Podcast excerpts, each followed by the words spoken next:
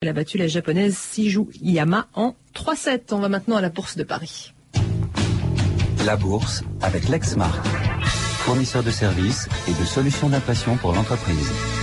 Alors, quelle tendance, Antoine Verlin Petite hausse? Eh bien oui, effectivement, le manque de visibilité sur les politiques monétaires des banques centrales européennes et surtout américaines eh bien, laisse le marché dans l'expectative. Et dans ce contexte, eh bien, la tendance est quand même très chaotique. Le CAC 40 a perdu ce matin jusqu'à 1,5% et progresse maintenant de 0,27%. Il est à 4906 points dans un volume d'affaires de 3,3 milliards d'euros négociés.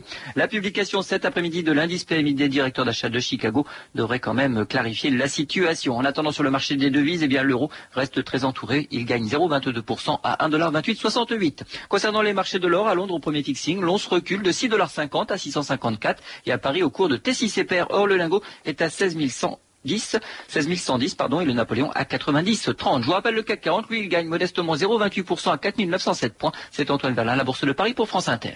Retrouvez toute l'actualité boursière, des informations sur les valeurs, les marchés et les sociétés, ou bien consultez votre sélection par téléphone sur le 3230, 34 centimes d'euros la minute. 3230, France Inter au bout du fil. 14h03 sur France Inter, 2000 ans d'histoire. Patrice Gélinet, c'est à vous. Merci Claire et bonjour à tous. Aujourd'hui avec Max Gallo, 18 juillet 64, sous le règne de Néron, une des plus grandes catastrophes de l'Antiquité, l'incendie de Rome. Existe-t-elle encore, Tigelin Rome est un océan de flammes, elle flambe, elle brûle de fond en comble. As-tu entendu C'est cela mon épopée. Changer la face du monde Démolir et créer, et créer de nouveau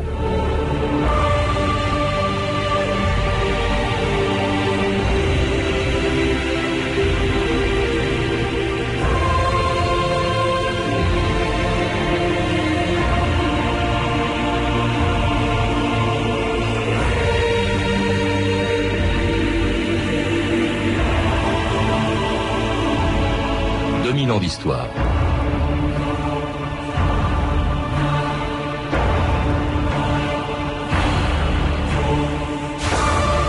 Dans la nuit du 18 au 19 juillet 64, dans les entrepôts du Grand Cirque de Rome, commençait un des incendies les plus meurtriers de l'histoire. Attisé par des vents violents, il allait détruire en neuf jours les trois quarts de la capitale de l'Empire romain et faire vaciller un des règnes les plus sanglants de l'Antiquité, celui de Néron, dont la débauche et la cruauté avaient dépassé en horreur celle de ses prédécesseurs Tibère, Caligula et Claude.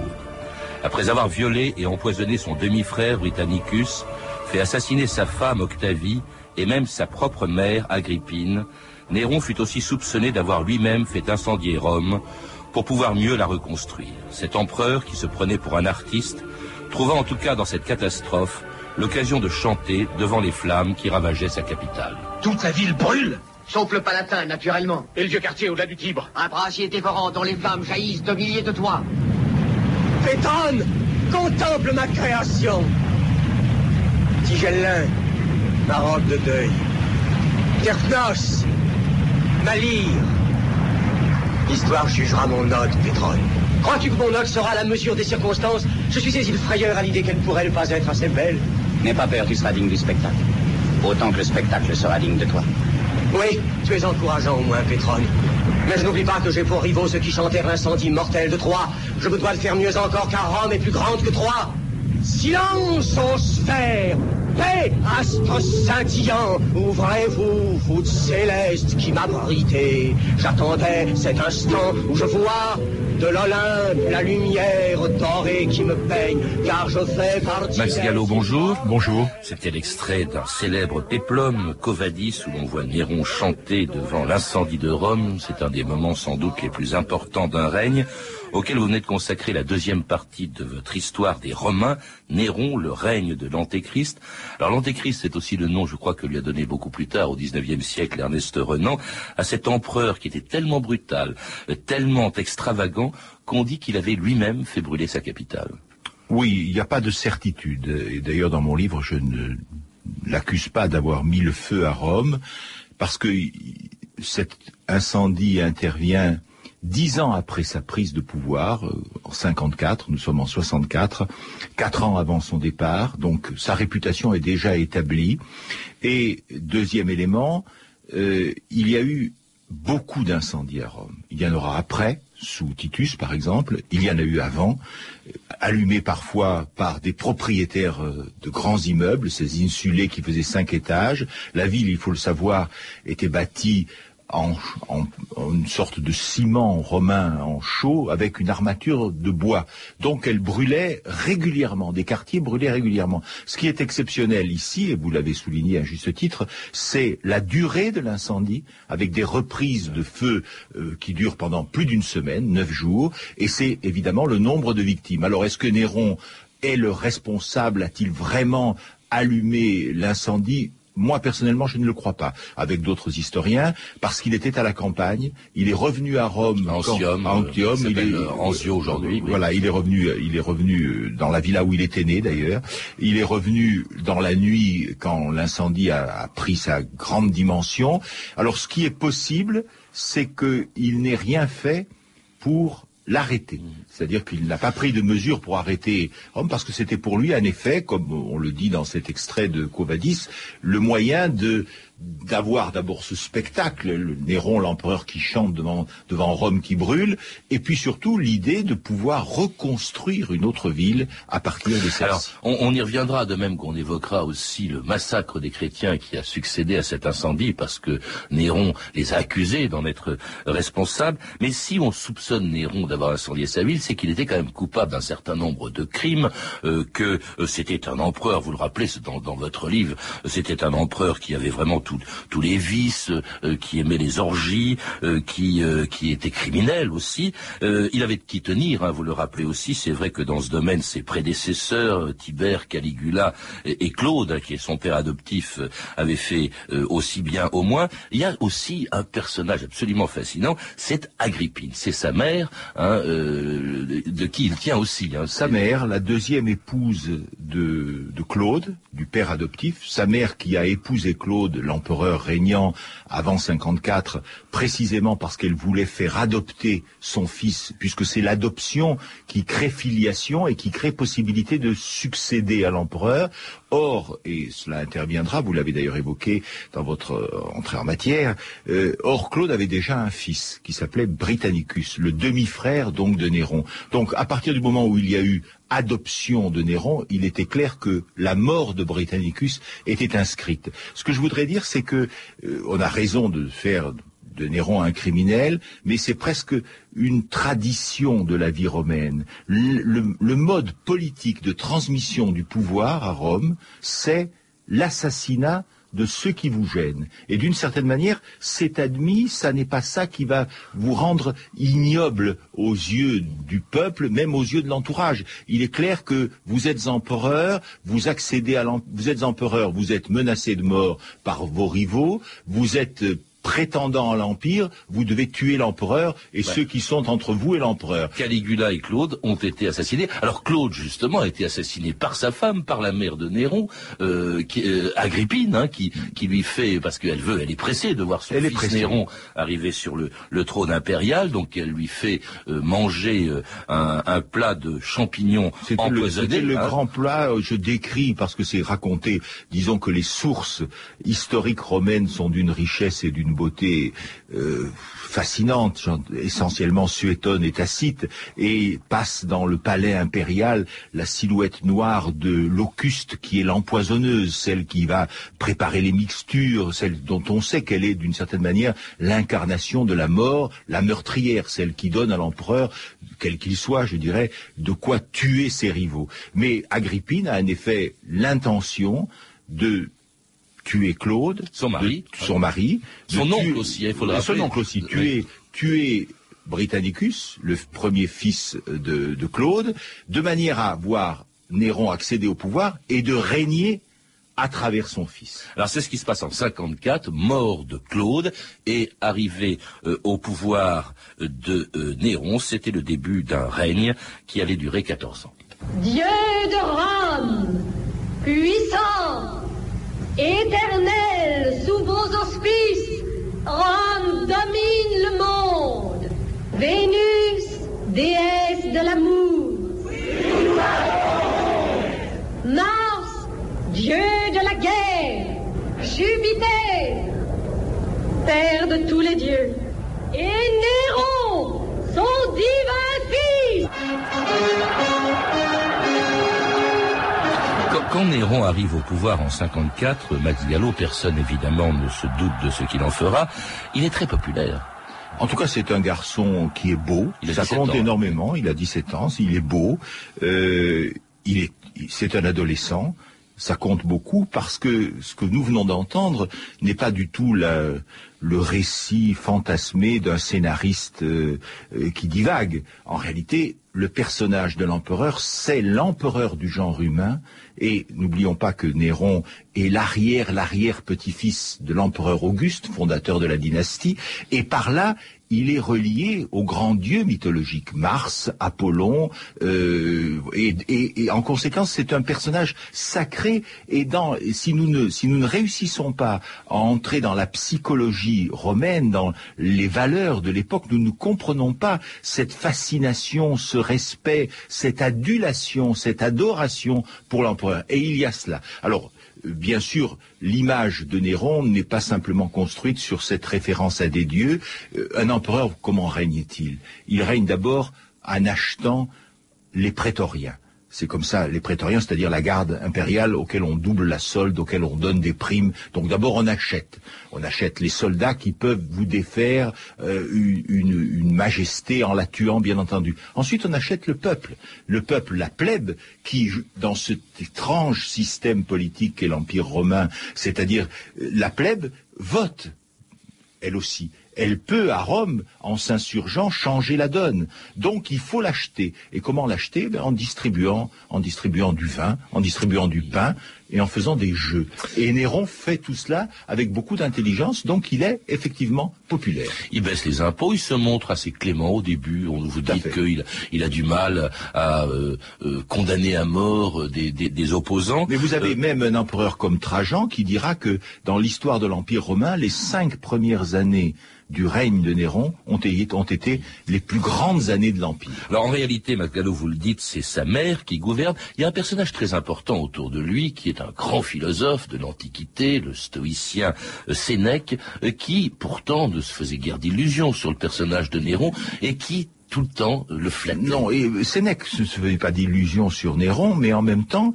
il pensait comme Agrippine, il était le professeur, il avait été choisi par Agrippine pour être le pédagogue qui allait, qui avait participé à des écoles, qui avait été instruit, qui avait été à Rhodes, qui était grec d'origine, donc qui était capable de donner à Néron une culture politique, un vernis politique nécessaire. Et Sénèque mieux qu'Agrippine, ou plus qu'Agrippine, rêve par l'intermédiaire de ce jeune homme qui est peut-être doué pour les arts, mais qui n'a pas l'air de s'intéresser au pouvoir, euh, Sénèque rêve de gouverner, le rêve de tout intellectuel, de gouverner, d'être le conseiller du prince, de Donc, gouverner par l'intermédiaire, par l'intermédiaire de Néron. Et de toute façon, si on ne flatte pas, on disparaît. Donc, il flatte. Il a- flatte, et un dernier mot, parce que c'est important pour la figure de l'intellectuel hier et aujourd'hui, euh, en même temps, c'est une des plus grandes fortunes de Rome. Car, bien entendu, le fait d'être dans l'entourage de Néron vous permet d'arrondir votre trésor. Alors il y aura un autre euh, grand euh, illustre écrivain de, de l'Antiquité autour de lui, Pétrone, l'auteur du Satyricon, dans lequel Pétrone décrivait tous les vices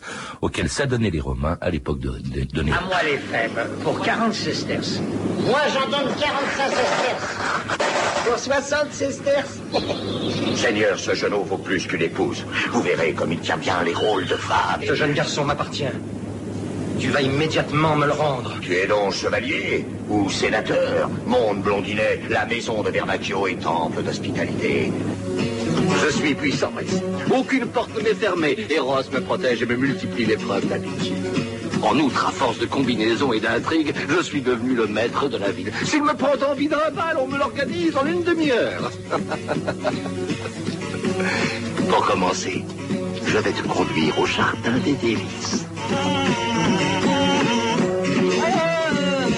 C'était un extrait du Satyricon de Fellini, d'après Pétrone, hein, qui décrivait Rome à l'époque de Néron, un cloaque, dites-vous, Max Gallo, et, des mœurs, des vices, des plaisirs auxquels l'empereur lui-même, Néron, s'adonnait. Vous dites qu'il allait régulièrement la nuit dans les lupanards choisir euh, des hommes, des femmes, enfin c'était euh, extraordinaire, et ça au vu et au su de tout le monde. Oui, mais d'abord, une première remarque, le Satyricon de Fellini est un chef-d'œuvre. Si vous voulez pénétrer la civilisation romaine autrement que par les classiques ou par les livres d'histoire, regardez, voyez plusieurs fois le Satyricon de Fellini, qui était romain, enfin qui, qui, aimait beaucoup Rome. Euh, mais sur le mot de débauche, il faut s'entendre. Nous n'avons pas du tout les mêmes valeurs. Il faut commencer par se replacer dans, la, dans les mœurs de l'époque. La pédophilie aujourd'hui, à juste titre, est condamnée, poursuivie. La pédophilie, c'était, je dirais, la, banalité quotidienne dans la société romaine. La, violence sexuelle, la dépravation, que nous appelons dépravation, était aussi la, réalité. Néron, chaque nuit, ou très souvent, euh, grimé, masqué, circulait entouré par une garde armée forte, circulait dans les rues de Rome et choisissait des femmes, pas seulement dans des lupanards, mais s'il croisait un couple, par exemple, eh bien, si la femme lui plaisait, on battait le mari, on, l'expulsait, on le chassait ou on le tuait, et on prenait la femme. Donc il y a, une violence, et c'est ça qui est, qui est très fascinant dans Rome. Vous avez à la fois le niveau Sénèque, je dirais, ou le niveau Pétrone, c'est la, le raffinement de la culture, et nous lisons encore aujourd'hui les pensées de Sénèque, et en même temps, vous avez la barbarie, le grouillement de mœurs qui n'ont pas de limite. Il n'y a pas de, il n'y a pas de morale autre que celle en tout cas dans l'entourage de l'empereur, autre que celle de la jouissance, du plaisir, du pouvoir poussé jusqu'à son extrémité. Et surtout chez Néron, hein, qui organisait des fêtes somptueuses, euh, qui tournait en orgie, c'est d'ailleurs au, cours de l'une d'entre elles qu'il va justement faire assassiner son demi-frère, après, euh, dit-on, l'avoir violé. Hein, C'était Britannicus, assassiné en 55.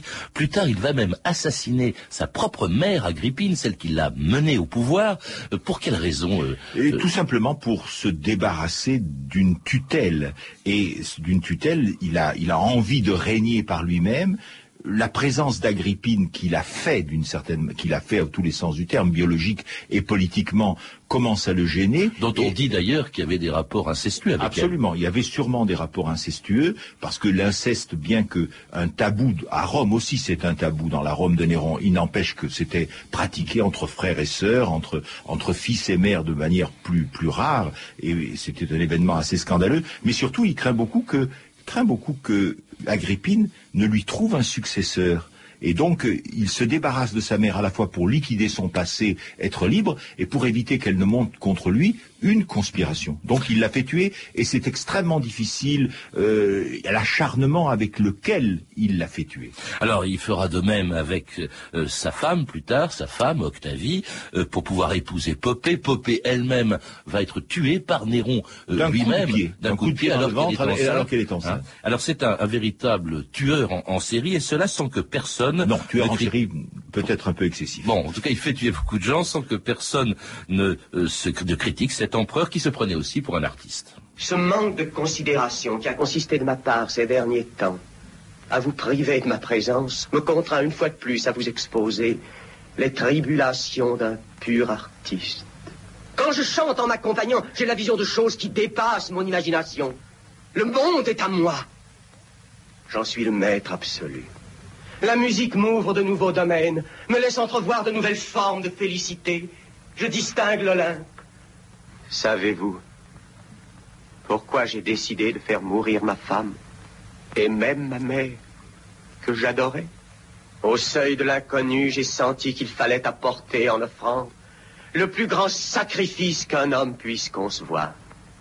Maintenant ai-je songé je sais que vont s'ouvrir les portes mystérieuses au-delà desquelles j'apercevrai l'inconnu dont je suis hanté. S'il est sublime, tant mieux. S'il est horrible, tant pis. L'essentiel est qu'il s'écarte des sentiers battus.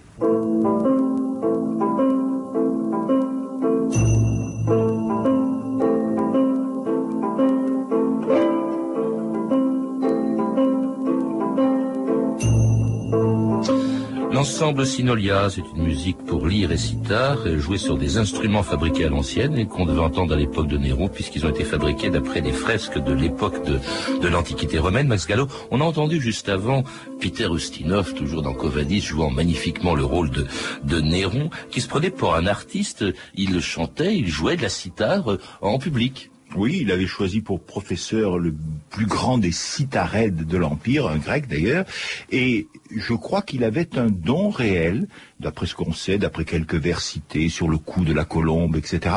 Il avait donc des dons. Mais en réalité, il faut voir que l'empereur peut tout. Il a le droit de vie et de mort. Qu'est-ce qui lui reste à découvrir comme, sorte de projet? Il est l'empereur du genre humain. Quoi de plus excitant, de plus en même temps stimulant que d'apparaître aussi comme un artiste? C'est donc quelqu'un qui veut aller au bout de toutes les possibilités de son être. Non seulement tuer, non seulement régner, non seulement se mettre peut-être dans les pas d'Alexandre, aller jusqu'à Nazi, mais essayer de conquérir les foules. Et à la fin de son règne, après l'incendie de Rome, il fera un très long voyage en Grèce parce que, dit-il, il, n'y a qu'en Grèce qu'on peut comprendre la, la, la, la, patrie des artistes, il n'y a qu'en Grèce qu'on peut me comprendre. Et, naturellement, il organise une brigade des acclamations les Augustiani qui sont dans les dans, dans, dans, les travées et si vous manifestez le désir de quitter le spectacle avant que l'empereur ait fini son tour de chant ou sa ou sa, ou sa mise en scène, euh, vous êtes menacé, vous êtes tué. Il, avait sa claque. Hein, il avait une claque qui criait tu es le plus grand, des mais il avait besoin de cette de cette adulation qui apparaissait, qui pouvait apparaître comme une adulation qui était dictée par ses qualités personnelles les plus intimes, pas seulement par le titre, mais par, en somme, un homme qui s'expose comme n'importe quel artiste. Évidemment, c'était une illusion, il n'était pas n'importe quel artiste. Un, peu mégalomane aussi, il avait un grand projet, c'était tout simplement de reconstruire Rome et même de lui donner son nom, Néropolis. Tout à fait, on l'a on soupçonné, non seulement ça, c'est un projet, et après l'incendie, il a fait construire en effet la maison dorée, les, cahiers, un immense palais, les quartiers qui ont été détruits ont été entièrement reconstruits de manière plus aérée, avec des voies plus larges pour lutter contre les incendies à venir en tout cas. Donc il a vraiment recréé une ville, mais on l'a soupçonné, et c'est un élément de sa de, la critique qui commençait à pointer contre lui, on l'a soupçonné de vouloir s'installer, créer Néropolis, pas seul pas à Rome, mais peut-être à Nazi. Mm. Et ça c'est un reproche qui a évidemment été exprimé avec violence par les Romains. En tout cas, ces soupçons de, Néron responsable de l'incendie de Rome, euh, vous dites bon qu'en même temps, euh, il est à Antium, euh, il, arrive à toute allure, il fait venir, il, ouvre ses jardins à tous les rescapés de cet incendie qui a été d'ailleurs terrible, hein, qui a duré, vous l'avez dit, plusieurs plusieurs jours. il fait venir du blé par le port d'Ostie. Mais alors, pour faire taire justement les rumeurs qu'il accuse et apaiser la foule hein, qui veut absolument des coupables, eh bien Néron va trouver des boucs émissaires et déclencher la première grande persécution de l'histoire du christianisme.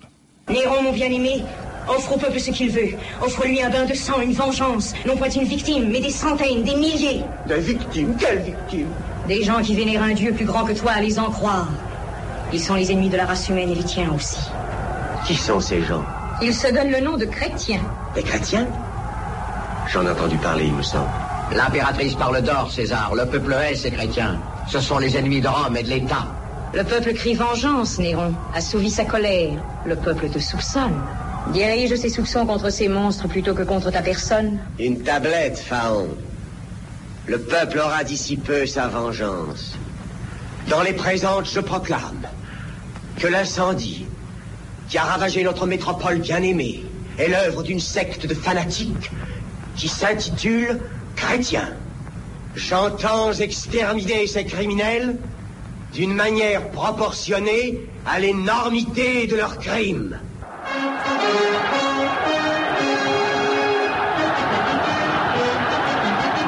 Et justement le massacre des chrétiens qui va suivre, Max Gallo, euh, sera en effet proportionnel à, la gravité de, l'incendie euh, de Rome. C'était les premiers martyrs, en tout cas la première grande persécution. Première grande persécution. Les, chrétiens n'étaient pas bien acceptés par la population romaine, parce que les chrétiens, autant Rome était capable d'accepter n'importe quelle religion, elle était très œcuménique de ce point de vue-là, à la condition que l'on fasse euh, adoration à l'empereur.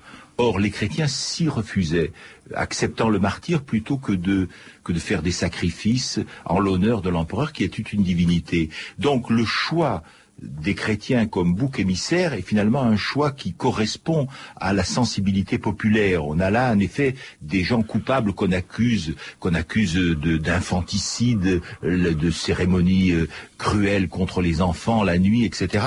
Et le châtiment que leur impose, que, leur inflige Néron est tout à fait horrible puisqu'on, au cours d'une grande fête dans les jardins de, Néron, de, la maison impériale, on les crucifie.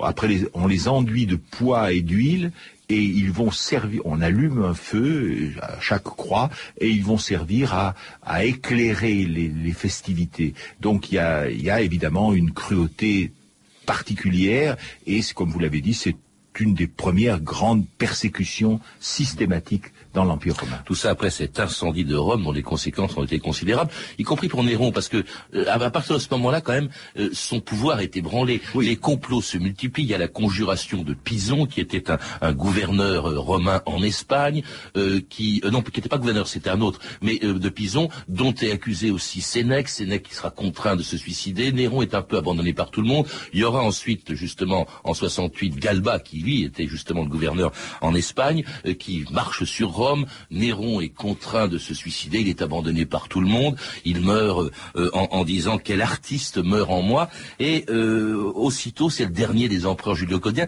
Vous dites malgré tout que euh, son, son, son règne n'a pas un bilan totalement négatif, parce qu'après cette mort de Néron, après la prise du pouvoir par Galba qui va rester très peu de temps, eh bien au fond Néron, on se rend compte qu'il avait assuré la paix dans un empire qu'il avait agrandi jusqu'à l'Arménie. Les armées sur les frontières, sur les limesses, que ce soit en effet en Asie, du côté de l'Arménie, ou que ce soit sur le Rhin ou en Angleterre, les armées romaines, pendant la période de Néron, ont remporté des succès et l'Empire a été d'une certaine manière protégé et stabilisé. Mais il y a plus, c'est que euh, les successeurs de Néron, vont se succéder à l'espace d'une année, Othon, Galba, Vitellius, c'est-à-dire que le désordre va s'installer à Rome, la cruauté va, va perdurer, et donc le souvenir, comme toujours, le souvenir de la période de Néron euh, efface la question de l'incendie, d'ailleurs il n'en est pas coupable, ce sont les chrétiens, et reste la générosité de l'Istrion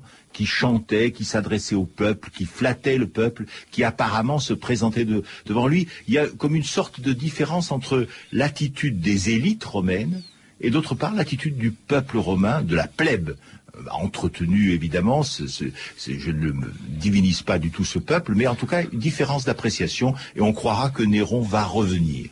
Néron, en tout cas, on le retrouvera avec plaisir dans votre dernier roman, Néron, enfin de votre roman historique, Néron, le règne de l'Antéchrist, deuxième volume de votre suite historique Les Romains, qui vient de paraître chez Fayard, à lire aussi L'incendie de Rome, un autre roman historique de Jean-François Namias, qui vient de paraître chez Albin Michel. Vous avez pu entendre des extraits de Covadis, euh, disponible en VHS chez Warner, du Satyricon de Federico Fellini, édité en DVD chez MGN. Et à voir aussi sur Canal+, à partir du 29 juin, Rome, une fresque historique en 12 épisodes à l'époque de Jules César. Toutes ces références sont disponibles par téléphone au 32 30, 34 centimes la minute ou sur franceinter.com. C'était 2000 ans d'histoire. Merci à Lidwin Caron, Valentin Vaner, Claire Tesser, Claire Destacan, Mathieu Ménossi et Anne Kobilac, notre réalisatrice. Demain et après-demain, dans 2000 ans d'histoire, à l'occasion du 70e anniversaire de sa victoire électorale de 1936, le Front populaire, mais tout de suite à 14h30, l'élu de France Inter, c'est Eric Oswald. Bonjour. Bonjour Patrice. Et, Patricius Magnus, mais je vous en prie, à demain. à demain. Je suis né dans un trou perdu loin dans la montagne. Dans un trou perdu loin, dans un trou perdu loin dans la montagne. Je suis né...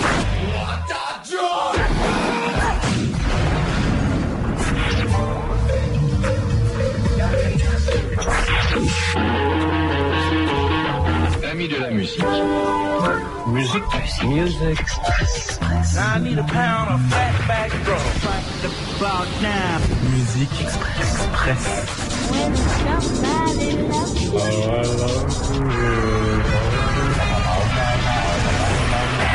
sensations musicales inimaginables jusqu'à présent. Eric Oswald. Merci à vous, ça a l'air parfait maintenant. Bonjour et bienvenue à bord de Musique Express. Nous sommes mercredi, mais pas le premier mercredi du mois. Le Zappa du mois, ce sera la semaine prochaine. Aujourd'hui, nous sommes le dernier mercredi du mois et comme chaque mercredi, nous écouterons deux versions de la même chanson. Sa version originale dans un premier temps, puis une reprise dans des arrangements vraiment différents. Il s'agit de Avec le temps de Léo Ferré que nous écouterons donc dans sa version euh, originale, disais-je, puis dans une version beaucoup plus orientale, celle de Sappho, chantée en arabe sur un album difficile à